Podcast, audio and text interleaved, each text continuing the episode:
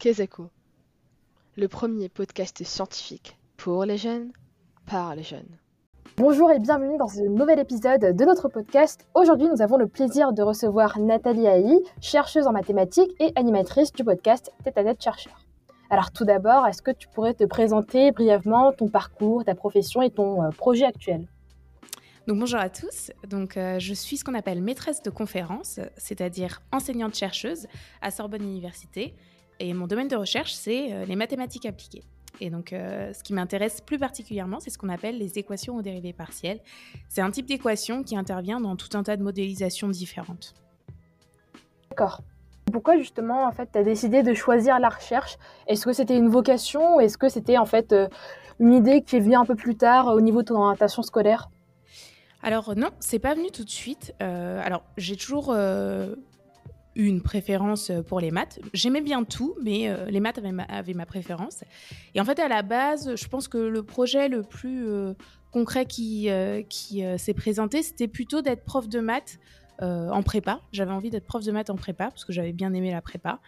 Euh, et je connaissais pas du tout euh, la recherche, je savais pas ce que ça voulait dire. Et le peu que j'en savais, je me disais, ça a l'air dur, je pense que c'est pas pour moi, que j'en serais pas capable. Et en fait, euh, pour être euh, prof de maths en prépa, il faut passer un concours qui s'appelle l'agrégation. Et euh, c'est mieux aussi d'avoir une thèse. Donc c'est comme ça que j'ai fait mon entrée dans le monde de la recherche. C'est la première fois où j'y ai été confrontée. Et en fait, là, ça a été le coup de foudre, entre guillemets. J'ai vraiment aimé ça. Et je me suis dit, non, mais c'est ça que je veux faire. Et du coup, en fait, ton amour pour la recherche est venu d'une part grâce à ton amour pour les mathématiques. En fait, c'était la discipline qui t'intéressait en premier lieu. Absolument. justement, pourquoi les mathématiques En fait, qu'est-ce qui te plaît dans cette discipline? Alors moi j'aimais bien tout. Euh, vraiment j'aimais bien tout et euh, j'avais la chance que ça marche bien à peu près partout. Mais assez vite c'était les maths parce qu'il y avait ce côté euh, juste. En fait ce qui me gênait beaucoup, par exemple dans les matières littéraires que j'aimais bien, c'était que et eh ben, des fois si notre copie était corrigée par deux correcteurs différents, on pouvait avoir des notes complètement différentes. Alors qu'en maths, il y avait ce côté, bah, la réponse, elle est vraie ou elle est fausse. Alors, évidemment, il peut y avoir plusieurs façons de la, prouver, mais tout le monde sera d'accord si la démonstration est bonne, qu'elle est juste. Et, euh, du coup, ça, ça, je trouvais ça plus juste et c'est ça qui m'attirait plus que plus qu'autre chose. Après, j'aimais beaucoup aussi la physique, mais donc euh, pour ce que je viens d'expliquer, les maths ont eu ma préférence. Mais en fait, euh, là, je suis un petit peu dans le meilleur des deux mondes puisque je fais des maths appliquées et pas mal des applications que je fais, c'est des maths appliquées à la physique. Donc finalement, je retombe quand même un peu dessus. D'accord. Et du coup, en fait, c'était aussi ce côté égalitaire que vous avez apprécié, en fait, que tu appréciais dans les, mathématiques. Parce que c'est vrai qu'en fait, bah, c'est soit à bon, soit à faux. On ne peut pas euh, enfin modifier une note euh, en fonction du professeur. Mais en fait, en parlant de justice, justement, euh, tu trouves pas qu'il y ait quand même des disparités, en fait, au niveau du genre, surtout dans le domaine des mathématiques, parce qu'il y a une dominante masculine. comment, en fait, tu vis ça au quotidien? Est-ce que tu penses que les choses évoluent? Qu'est-ce que tu en penses, en fait? Alors, c'est le moins qu'on puisse dire. les chiffres sont pas bons. Donc, je crois qu'en maths, on est à 22% de femmes en poste enseignantes, chercheuses, pardon. alors, plusieurs choses. Donc, il y a un vrai problème, mais qui, je pense, est de l'ordre de, la culture. Hein. C'est que les filles ont l'impression, on peut leur donner l'impression que les matières scientifiques ne sont pas forcément faites pour elles. Donc on a un problème de vivier, hein, tout simplement. C'est pas que les filles sont moins bonnes, c'est qu'il y en a moins qui arrivent à nous. Donc ce qui fait que fatalement euh, les, chiffres sont pas bons. Après, euh, dans, mon expérience au quotidien, moi je dois avouer que jusque-là, je n'ai pas l'impression, mais après, peut-être on peut passer à côté, hein, je n'ai pas l'impression d'avoir subi de discrimination en tant que telle. Par contre, euh, ce que je trouve un peu plus problématique, c'est que c'est pas toujours drôle d'être euh, la seule femme à certains endroits. Euh, et non, il y a un manque de, il y a un cruel manque de mixité. Il y a aussi un cruel manque de diversité, parce que le genre c'est pas c'est pas la seule chose dont on manque dans, dans, les sciences. Donc, je dirais que mon expérience est que donc au quotidien, évidemment, hein, être une femme ça ne change rien, ça n'empêche pas de faire les maths comme les hommes, mais euh, la seule différence, c'est qu'on est dans un milieu qui est plus masculin et que, donc, effectivement, des fois, ça, peut être un petit peu plus lourd à porter. D'accord, mais malgré ça, le métier de chercheur, en fait, qui vous passionne, malgré ces difficultés, vous avez dit que c'était un, véritable coup de foudre. Et justement, en fait, qu'est-ce qui vous fait vibrer dans votre métier? Qu'est-ce que vous aimez le moins aussi? Donc, moi, je pense que ce que j'aime le plus, euh, c'est cette grande liberté qui est attachée au métier de, chercheuse. Euh, donc, alors moi, mon métier est double. Hein. Sur la partie enseignement, je pense que tout le monde voit à peu près ce que je dois faire, mais sur la partie recherche, c'est vraiment moi qui décide sur quoi je travaille, avec qui je travaille, comment je gère ma charge de travail. Il y a des périodes qui sont plus intenses que d'autres. Donc, c'est vraiment cette incroyable liberté qui est attachée au métier qui est un des points que j'aime que j'aime le plus. D'accord. Et sinon, au niveau euh, du coup des points négatifs euh, dans ton métier, euh, pas spécialement? Je dirais que les points les moins drôles, c'est les aspects administratifs qui sont liés à la recherche, mais qui sont pas de la recherche et qui en fait prennent beaucoup de temps. Donc, c'est pas c'est pas les moments les plus drôles. Parce que du coup, toi, tu es en fait euh, maître de conférence, donc tu donnes des cours et tu fais de la recherche à côté. Et comment ça se passe concrètement? Est-ce que tu fais 50% euh, d'enseignement, 50% de recherche? Ou euh, enfin, c'est quoi la répartition en fait entre l'administratif, l'enseignement et la recherche? Alors en fait, l'administratif, là, je le comptais même pas dans enseignement en recherche, c'est un peu un point à part. donc dans ma fiche de poste, vraiment, mon métier, c'est moite-moite. Normalement, moitié enseignement, moitié recherche dans les faits, euh, on ne partage pas tous les jours à 50%. Ce qui se passe, c'est que naturellement, il y a des périodes où on a plus d'enseignement que d'autres. On peut aussi s'organiser. Moi, j'aime bien faire en sorte de concentrer le plus possible mes enseignements sur une période pour ensuite avoir euh, un peu plus de temps pour faire ma recherche. Donc, sur les périodes d'enseignement, c'est comme d'habitude, il faut préparer les cours, aller les dispenser, euh, faire les, préparer les interrogations, corriger les copies, euh, faire le suivi des étudiants, etc. etc. Et euh, sur la partie recherche, bah, après, ça, c'est tout ce qui est euh, faire avancer nos recherches, donc travailler avec des collaborateurs, réfléchir ensemble à des problèmes, écrire des papiers, puisque c'est comme ça que ça se concrétise. Hein. On, on, réfléchit ensemble à un problème et ensuite on essaye d'écrire un article qu'on publiera dans des journaux de mathématiques. Une grosse partie du métier aussi, euh, qui d'ailleurs se traduit dans le nom du métier, maîtresse de conférence, c'est d'aller donner et assister euh, à des conférences. Donc, aller expliquer le travail euh, qu'on a fait, aller présenter ses résultats, aller s'enquérir des nouveaux résultats des autres, parce que c'est aussi ça qui fait avancer notre recherche. Donc, c'est un métier qui est vraiment euh, très très multiple. Et après, à côté de ça, il y a des aspects administratifs qui sont par exemple s'organiser, euh, enfin s'occuper de organiser la préparation des missions quand on va partir, et aussi un point non négligeable, essayer de euh, attraper des financements, parce que ben alors en maths un peu moins que dans d'autres matières parce que nous, on n'a pas d'équipement à part de temps en temps des ordinateurs à acheter pour renouveler un petit peu le parc informatique. on n'a pas d'équipement. Donc, la majorité des, sous qu'on cherche, c'est essentiellement pour payer nos déplacements, pour aller voir les collègues, aller à des conférences ou les faire venir. Et c'est aussi pour payer de la main-d'œuvre, donc pour euh, financer des bourses de thèse ou financer des contrats de post-doc, donc euh, des CDD de chercheurs. Et donc pour ça, euh, eh ben, il faut faire souvent des appels à projets. Donc il faut écrire des projets, ça prend beaucoup de temps. Et ensuite, euh, on les soumet et on a une réponse plus ou moins positive. Donc ça, c'est un petit peu à cheval entre administratif et recherche, parce qu'il y a quand même une partie recherche. Il faut essayer de développer le projet, donc ça demande de faire de la bibliographie, d'avoir les idées au clair sur ce qu'on a envie de, développer. Mais il y a aussi une partie administrative parce que c'est très normé en fait la façon de faire les choses et il faut aussi euh, euh, bah, prévoir les choses concrètes, combien de sous on veut parce que ça correspond à tel contrat de doctoraux, à tel déplacement, etc. etc. Et du coup, justement, en parallèle, tu n'es pas juste maître de conférences et chercheur, ce qui est déjà énorme. Tu as aussi un podcast, justement, où tu interviews tes collègues chercheurs. Est-ce que tu peux nous en dire un peu plus? Pourquoi avoir euh, lancé cette initiative? Qui tu reçois? Euh, Combien d'épisodes tu as créé, etc. Oui, oui, oui, bien sûr. Donc, en fait, ce qui s'est passé, c'est que euh, moi, j'ai commencé assez tôt, à, pendant ma thèse, en fait, à aller dans les lycées euh, de temps en temps. Au, moins, en général, j'essayais d'y aller au moins une fois par, an pour aller rencontrer les, lycéens. Parce que, donc, euh, bah, comme on en parlait, je suis assez sensible au fait que euh, dans nos milieux, on a un manque de diversité et de mixité.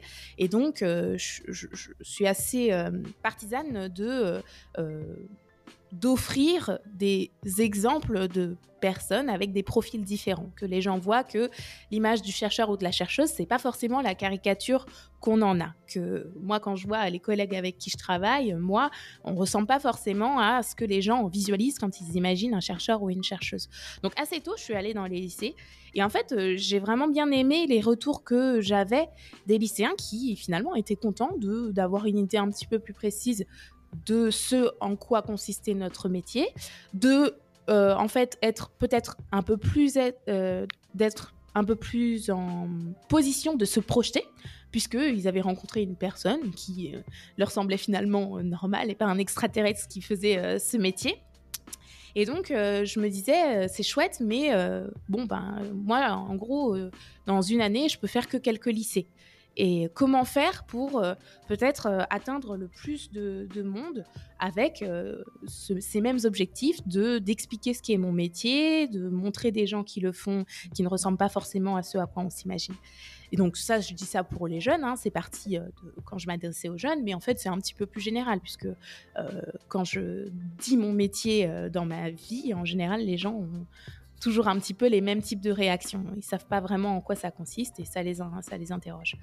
Et donc, bah, comme moi, je suis une grande consommatrice de podcasts, j'aime beaucoup ça, ça m'a paru assez naturel d'utiliser cet outil pour un petit peu atteindre ces objectifs que j'avais.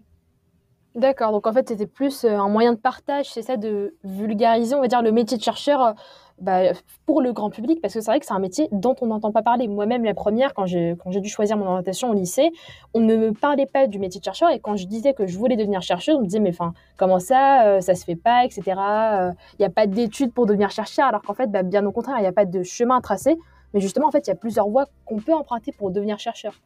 Donc, du coup, dans ton podcast, tu as interviewé plusieurs chercheurs, justement des collègues à toi.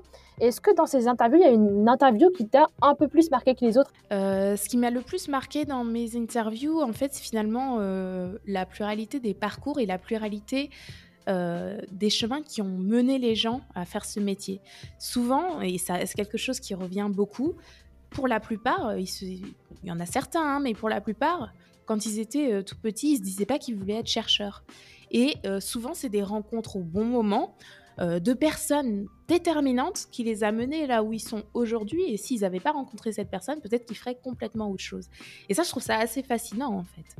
Donc, euh, je dirais que ça, c'est quelque chose qui revient dans beaucoup des interviews et c'est un des points qui, me marque le plus. D'accord, donc il y a vraiment une pluralité de profils et si tu pouvais un peu recenser les différents types de profils, c'est-à-dire le, parcours scolaire qu'ils empruntaient pour un peu inspirer les jeunes qui nous écoutent, qui nous écoutent et qui doivent choisir leur orientation pour Parcoursup, qu'est-ce que euh, tu as écouté en fait généralement? Est-ce que c'était plutôt un parcours universitaire, euh, un parcours où on passait par les écoles d'ingénieurs? Qu'est-ce qui euh, enfin, se retrouvait? Et eh bien justement, quand je choisis mes invités, donc j'ai beaucoup de critères différents, mais l'un des critères, c'est justement d'avoir le plus de types de parcours différents.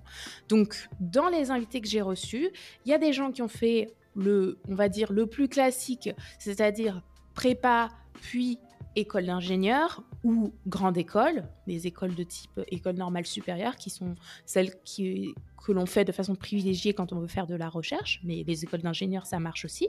Après, il y a aussi des gens qui ont fait que de la fac. Euh, il y a des gens même qui ont fait de la fac, euh, qui ont commencé la fac à l'étranger. Euh, j'ai reçu un chercheur qui a, qui a, fait sa fac au Cameroun et qui est ensuite arrivé en master dans un programme européen.